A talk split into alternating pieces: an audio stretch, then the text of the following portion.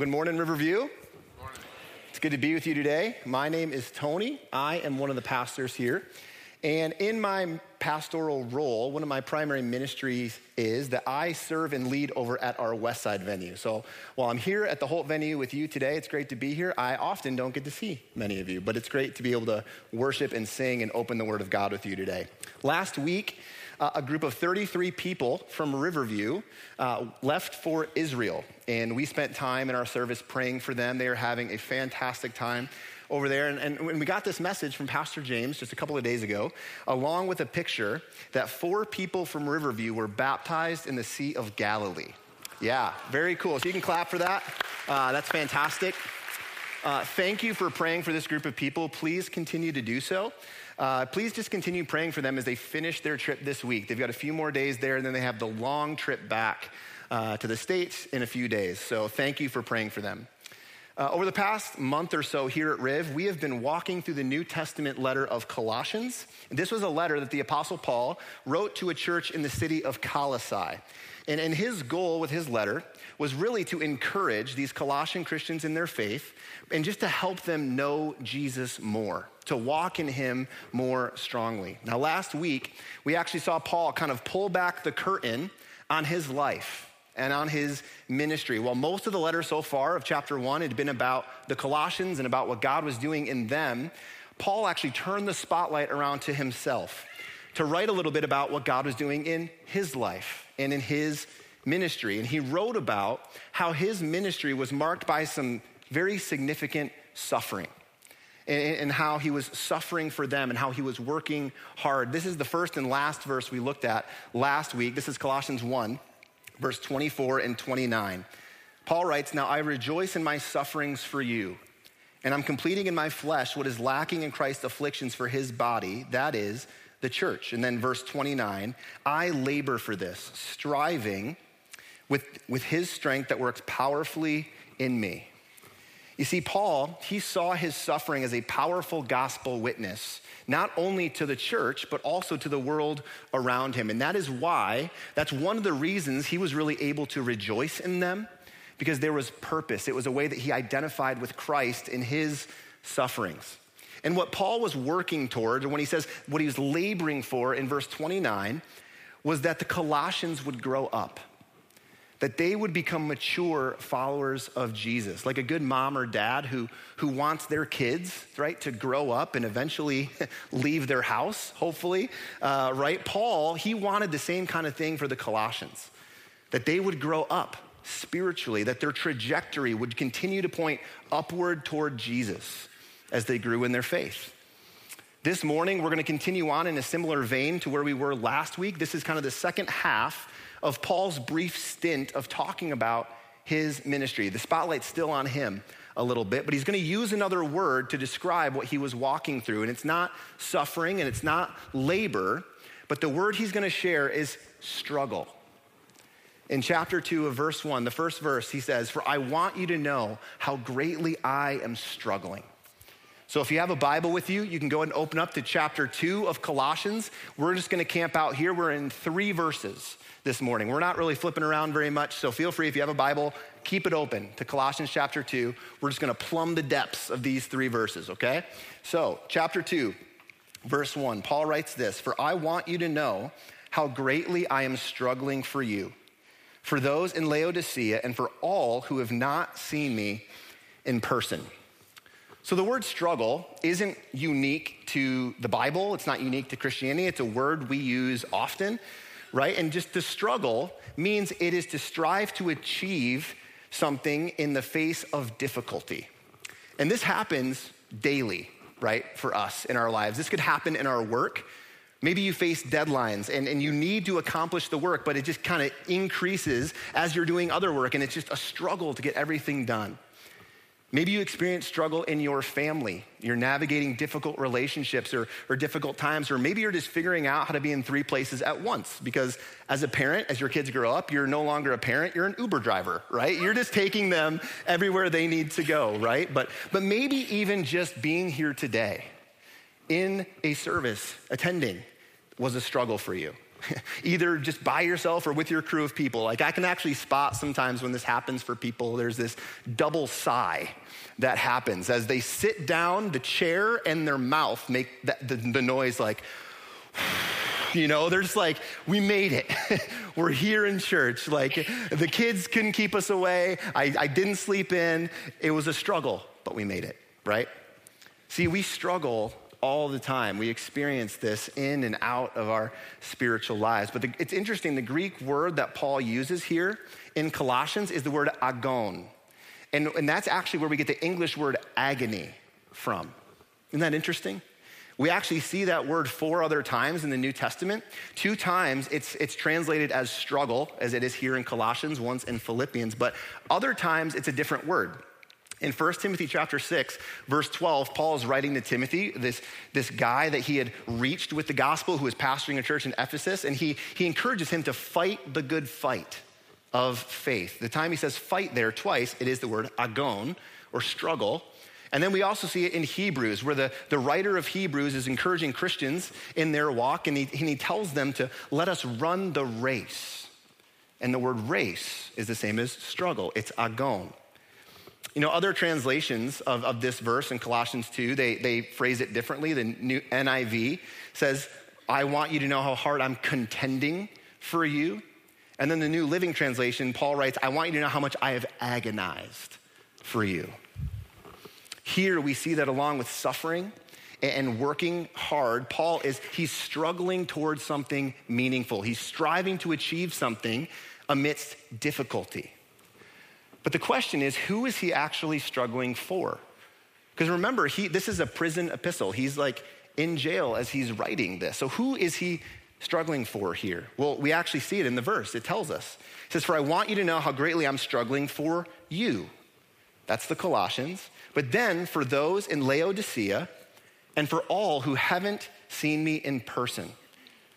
As Paul looks at his struggle, three different groups of people come to mind. And one of them is the Colossians. That's who he wrote the letter to, right? That makes sense. But then he says, for those in Laodicea. Well, where's that? Laodicea was a city about 10 miles west of Colossae. So if you were living back then, it was about a few hours' walk uh, to this city. And later in chapter four, we see this name of a guy named Epaphras, and we've seen him already. He was one of Paul's co workers in ministry, but he was really faithful in bringing the gospel to Colossae and to Laodicea and sharing the gospel with them and serving the Christians there. And what's interesting about Laodicea is they show up again in the Bible about 30 years later in the book of Revelation. The church there is one of the churches, if you're familiar with Revelation, the, the beginning of it, there is these rebukes that Jesus gives to the churches. And there is a, there is a rebuke 30 years later for the church in Laodicea. I'm going to let you go find that on your own, Revelation chapter 3, if you want to read that. But Paul is struggling for these people. But then it also says he is struggling for all who haven't seen him in person. Now that seems a little odd, doesn't it? I mean, how is that possible? How can Paul struggle for those that he's never met and for those he's probably never going to meet? See, for us, when we talk of struggle, it's often something right in front of us, isn't it? It's a situation we need to deal with, or it's a person we're caring for, or it's a problem that needs to be solved. But that's actually not what Paul's getting at here. He is struggling for people, for faces he's never gonna see. He is struggling for names of people that he'll never hear or know. But what's so interesting about this verse is I think it actually unlocks something for us, like a key part of our mission as, followers of Jesus that we often forget. And it's that we can struggle for people even when we're not with them. We can and we should struggle and labor and contend for people's spiritual lives, even when we are not physically with them. Now, we need to be careful, though, not to take what I just said to the two extremes that we, that we could here, right? One of those extremes is that you always need to be with people to do spiritual work. That if you're not physically there, your prayers or anything else, they, they just don't matter, which we see Paul is going against that here because he's struggling for people that he's not with, right? But the other extreme is that we just never need to be present with people, right? Because the work is spiritual, our physical presence just doesn't matter. So we don't have to go and serve people. We don't have to take the gospel to other people. It's all spiritual work, right? We can just kind of lay low. We shouldn't land in either of those two extremes. We should land somewhere in the middle. That we are meant to go where people are. God cares about people coming to faith in Jesus Christ. And as we do that, we live together in community. We read scripture together. We pray together. We serve together. Those are all great things. But here's the thing we can struggle and contend and agonize for people's spiritual lives even when we're not with them. And how Paul did this, it was in prayer. If you look at the other letters he wrote, you'll just see him say, I can't stop praying for you. Every day when I pray for you, I'm praying for this. And then it's like 50 different things, right? See, this is why as Christians, we pray. We spend time praying for church planters that we may never meet, churches we may never attend. We pray for church communities around the world. We pray for leaders and, and pastors in, in places that are hostile to the gospel. But even in those, like those faraway places, we also we pray for children who have left our home, that they would follow Jesus in college or as an adult. If you're a grandparent, you pray for your grandson or your granddaughter to know Christ. Here, we see this outward nature of our lives as Christians, right? I mean, this is how people come to know Jesus. This is our mission. You may reach someone with the gospel, right? And they choose to follow Jesus, but then when that person becomes a believer, guess what they do? They go and reach someone else with the gospel. And in this outward movement, there is people that may follow Jesus that you may never know. You may never see their face. You may never know their name. But it was through your faithfulness in sharing the gospel with one who then shared the gospel with them. See, it's gospel multiplication. And, and we see that here. When Paul is talking about who he's struggling for, the people he reached for Christ, they reached those communities. The Colossians, for those in Laodicea, for all who hadn't met him. But, but what was the core of his struggle? What is it that he wanted? What was Paul's goal? Well, he says it in the next verse, verse 2. He says, I want, I want their hearts to be encouraged and joined together in love so that they may have all the riches of complete understanding and have the knowledge of God's mystery, which is Christ. What Paul wanted more than anything, it had to do with their hearts. Now, when we see that word heart in the Bible, we, we need to be careful not to take our kind of narrow cultural view uh, of heart, meaning just like our emotions, right? Or feeling loved, right? The word heart in the Bible, it's just so much more robust than that. And we actually see the word heart show up a thousand, over a thousand times in the Bible. It's more than our emotions. It's often thought of as the center of our being our personality, our thoughts, our decisions, the, the deepest part of who we are. And that's why in Proverbs 4:23, this is a really popular proverb. It tells us that we should guard our heart above all else, for it is the source of life.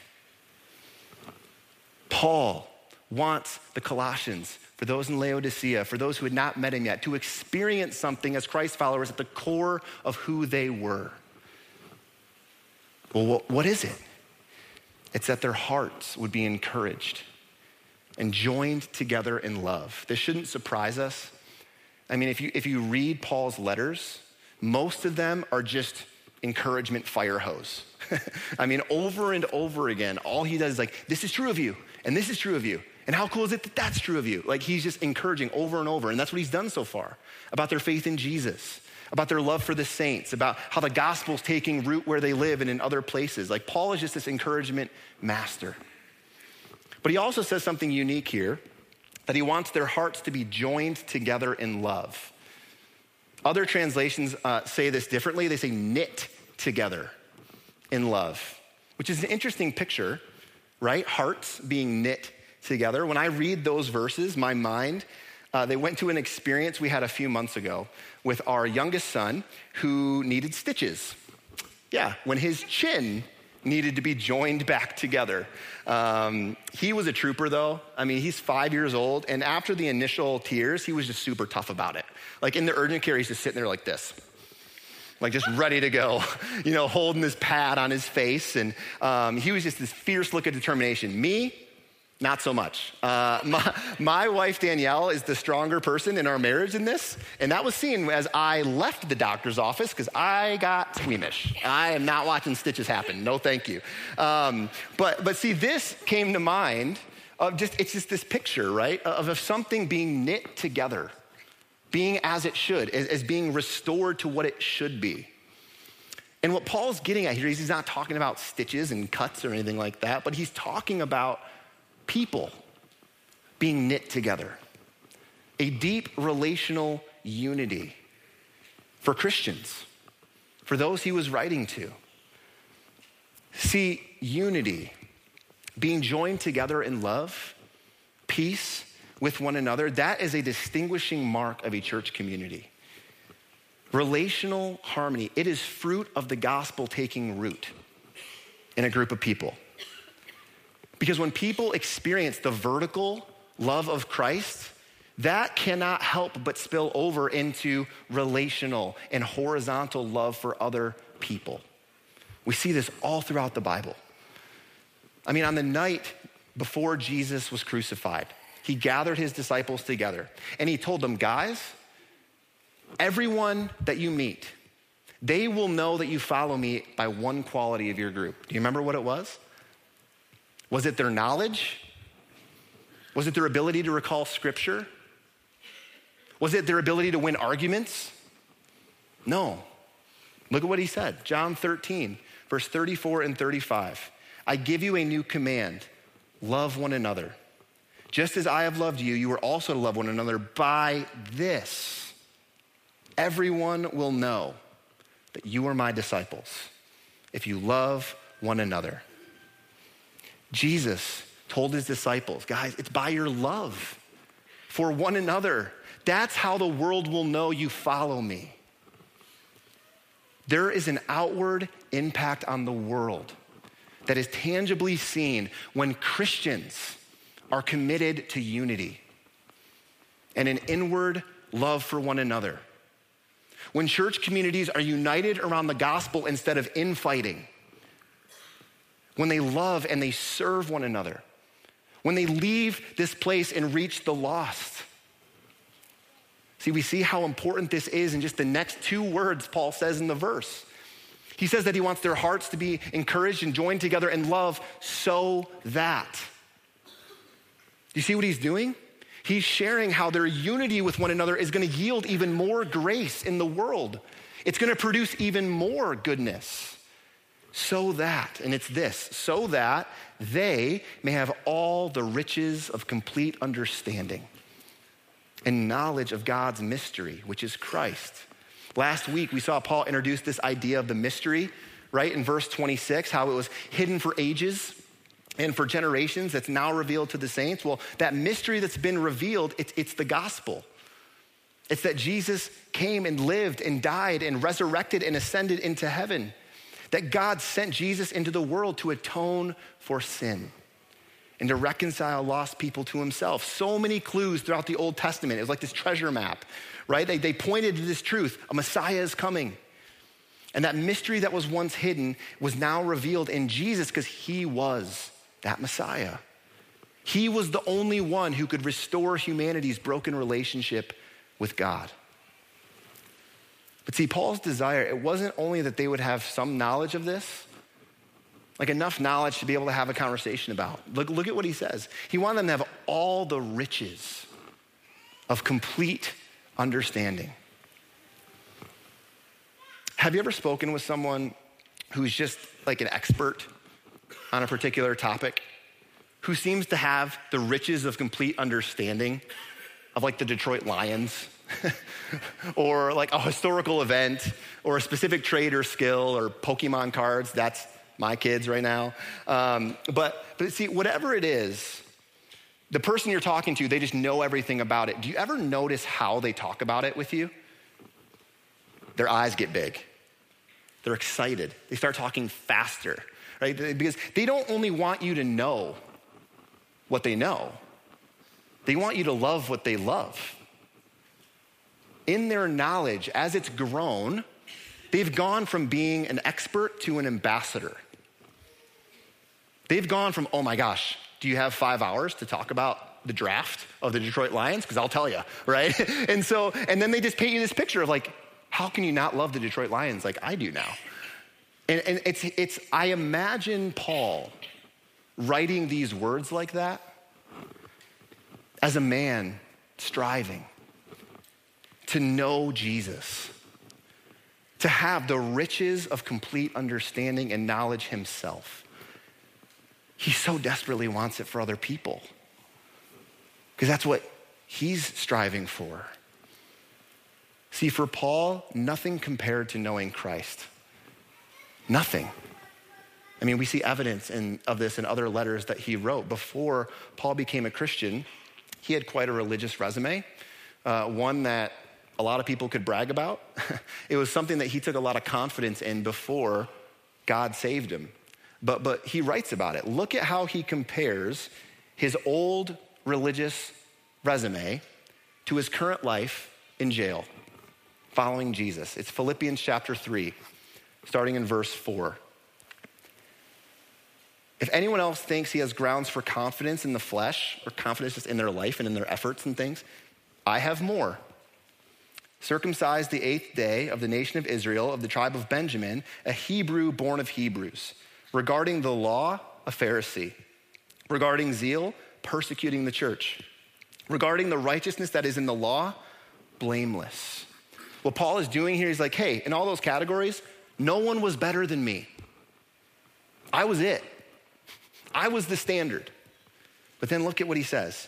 But everything that was a gain to me, I have considered to be a loss because of Christ. More than that, I also consider everything to be a loss in view of the surpassing value of knowing Christ Jesus, my Lord.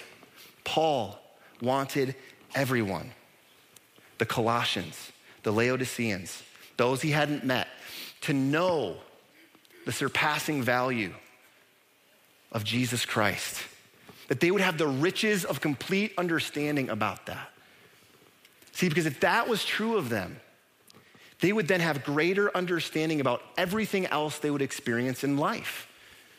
And we see Paul say this in the very next verse. Look at what he says about this knowledge uh, and this experience of walking and knowing Jesus. It's Colossians 2, verse 3. He says, In him or in Christ are hidden all the treasures of wisdom and knowledge. You know, as I see that word treasure, I'm reminded of my love for heist movies. Um, I love a movie where some priceless treasure is taken through some genius and always completely impossible plan that works. Um, now, that being said, I'm gonna save you some email, okay? Like, I don't ever watch these movies thinking, I would really like to do that. Or like, I miss my calling, I'm gonna go steal some art, you know? Like, no, like that's not, these are purely for entertainment, okay? But what I find fascinating about these movies, man, is just the obsession that the characters have with getting that treasure whether it's money or historical documents or a map to somewhere else. Like there's this, this fanatical zeal that people have with getting it, like so much so that they are willing to spend the rest of their lives in jail for it. They're like, yep, it's worth it. And then for 90 minutes, right, they come up with the perfect plan and the perfect plot, and they avoid the authorities, and they usually get what they want. And then at the end, they celebrate together as they reflect on the million crimes they just committed that they will never be brought to justice for. That is the plot of every heist movie, uh, by the way. I still watch them though. Um, but see, no, the best part of the movie though, it's when they're in the vault. It's when they open it up and they look. They're like, that's it. This is what it's all for. This is what I wanted. See, that, that came to mind for me as I read this verse because it's just like, Jesus is the treasure. That's why you can just see like Paul gushing in this verse. It's like, I'm in jail. Doesn't matter. In him are hidden all the treasures of wisdom and knowledge. Like it's, it's not so that we get something else, everybody. It's Christ. That is the treasure. That is what we get Christ in us. That's actually what Paul's going to go on to say. You are hidden in him. See, in just these few words, Paul, what he's doing is he's just reminding us of that. That we have access to the God of the universe, the way, the truth, the life, the source of wisdom and knowledge. And those two things, they actually go together wisdom and knowledge. Knowledge is, is having necessary facts or information about something, right? We, we know that. But then wisdom, that's knowing how to live out that knowledge and apply that knowledge to your life in a good and godly way. See, a growing trust and, knowledge of Jesus, it's going to yield greater knowledge and wisdom about everything else about yourself, about the world, about how our lives should reflect God. If you want to learn more about wisdom and knowledge and just kind of our pursuit of that, Proverbs is, is a great place to go. And Proverbs chapter two, it's, it's really cool, this intersection we see of insight and wisdom and knowledge. Like, look at what Solomon writes. This is uh, Proverbs chapter 2, verses 1 through 8. He writes, My son, if you accept my words and store up my commands within you, listening closely to wisdom and directing your heart to understanding. Furthermore, if you call out to insight and lift your voice to understanding, if you seek it like silver and search for it like hidden treasure, then you will understand the fear of the Lord. You'll discover the knowledge of God, for the Lord gives wisdom. From his mouth comes knowledge and understanding. He stores up success for the upright. He is a shield for those who live with integrity, so that he may guard the paths of justice and protect the way of his faithful followers. See, by growing in our love and understanding of who Christ is, we grow in our understanding of everything else. It is through him that we actually see everything else. I love how C.S. Lewis said it. He wrote, I believe in Christianity as I believe that the sun has risen, not only because I see it, but because by it I see everything else. See, our faith in Christ helps us. It grow toward loving God and, and living like Christ did. But not only does it do those things, it also helps us identify the things that God doesn't love and the ways Jesus didn't live things that are false or wrong. Like maybe false ideologies or teachings that many of us are often tempted to believe, that, that we know friends and family may believe, right? That Christians can often fall into believing instead of what the word says. Next week, Paul is going to warn the Colossians of this very thing. In the next verses, he's going to say, Do not be deceived or do not be taken captive by other philosophy rather than Christ but that's next week. But as we reflect on these verses, these three verses, Paul wanted the Colossians to know how greatly he was struggling for them, how he was contending for their faith, that his desire for them was to be united together, and how their unity would lead to greater love and understanding of Jesus himself. See, I think we need to save that word struggle. We need to redeem it. Because I think in our, just in our life, it's such a negative word. Because we'd rather things not be difficult. I mean, that popular meme, the struggle is real, right? I mean, like, we just kind of, it's just kind of an excuse to complain about things sometimes. Like, life is hard. But see, in these verses, I don't get a sense that Paul is like, I wish I wasn't struggling. Doesn't sound like that at all. Because to struggle means to achieve something in the face of difficulty. That is the Christian life, my friends. To struggle sometimes. We struggle toward the goal of knowing Christ ourselves, and we contend for others to know Christ through hearing the gospel. See, life as a follower of Jesus, it is a worthwhile struggle. It's a source of incredible joy, but as we've seen over the last two weeks, it is not without suffering it's not without labor and challenge. So let's think about ourselves here. How about you?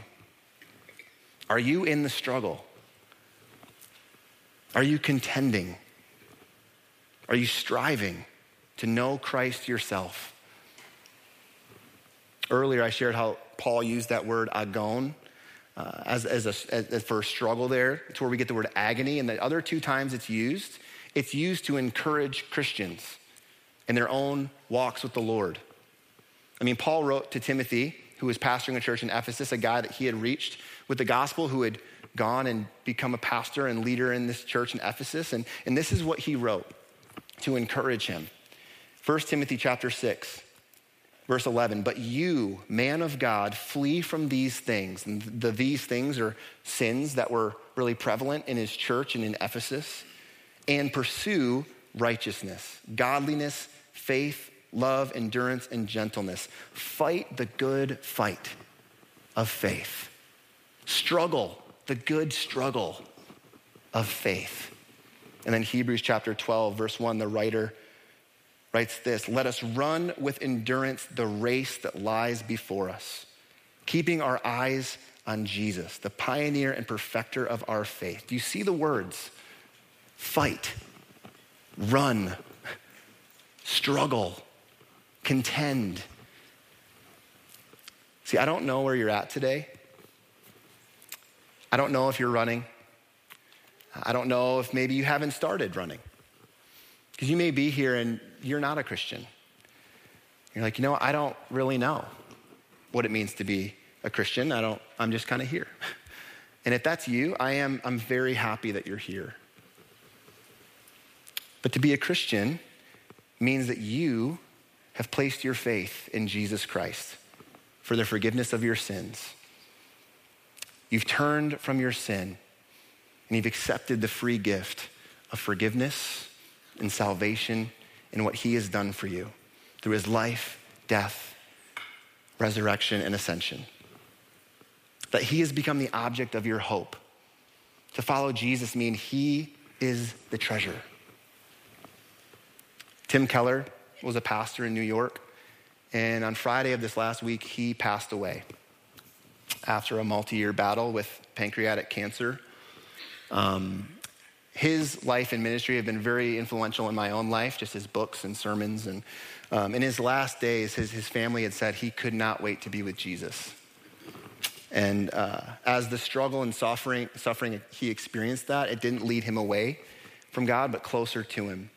And what I loved about his ministry was he had such a powerful way of taking profound and deep truths of our faith and making them really sticky making them easy to understand. He was often described as the C.S. Lewis of our time. Um, and I love this quote that I've heard him say about the gospel, but I just wanted to share it this morning. He wrote, The gospel says you are simultaneously more sinful and flawed than you ever dared believe, yet more loved and accepted than you ever dared hope. See, choosing to follow Christ, it's, it's believing that truth that you need Him that you can't do it on your own. That you're, that you're more sinful and flawed than you want to believe. Yet, it's a beautiful word, yet, you are more loved and accepted than you ever dared hope. God loved us enough to send us a rescuer in Jesus. Choose to follow him today. Maybe you're here and you have done that. You are a Christian, you're, you're running the race. Maybe you just started, you got the water bottles, you're ready, you're good. Maybe you've been running for a long time and you're like, this is hard. This is a struggle. But wherever you are today in your walk with the Lord, just know that you are not running alone, that we do so alongside one another. Remember those verses. We are being knit together in love. As we grow in our faith and understanding of Jesus, life as a Christian, it is a worthwhile struggle. It's a life of joy and meaning and peace of knowing that we are known by God. We're loved by Him. It's a life where we not only grow into the likeness of Jesus ourselves, but we do so as we help others do the same. And while that can often be a struggle, it is one that is worth it. Let's pray. Heavenly Father, I do first just want to thank you for your word. I thank you that you have given us your words. Lord, you've spoken to us. And you've given it to us in a way that we, we have it with us at all times. We can, we can know who you are. We can know what you think. We can figure out what you love as we open your word. And God, I thank you that as we ask for wisdom, that you give it to us. God, I thank you that we will never exhaust the riches of complete understanding of Jesus. There's always more we can know. But God, I just I think about Paul and I think about his struggle for those that he had never even met before, people he had never he would probably never meet. And what he wanted for them was for Jesus to be their treasure. For Jesus to be all that they wanted to be seen as glorious. God, that is my hope for our church family. That we would just remember, God, that Christ is it. In Him, we have all that we need. Thank you for sending us the perfect Savior. It's in Jesus' name that we pray. Amen.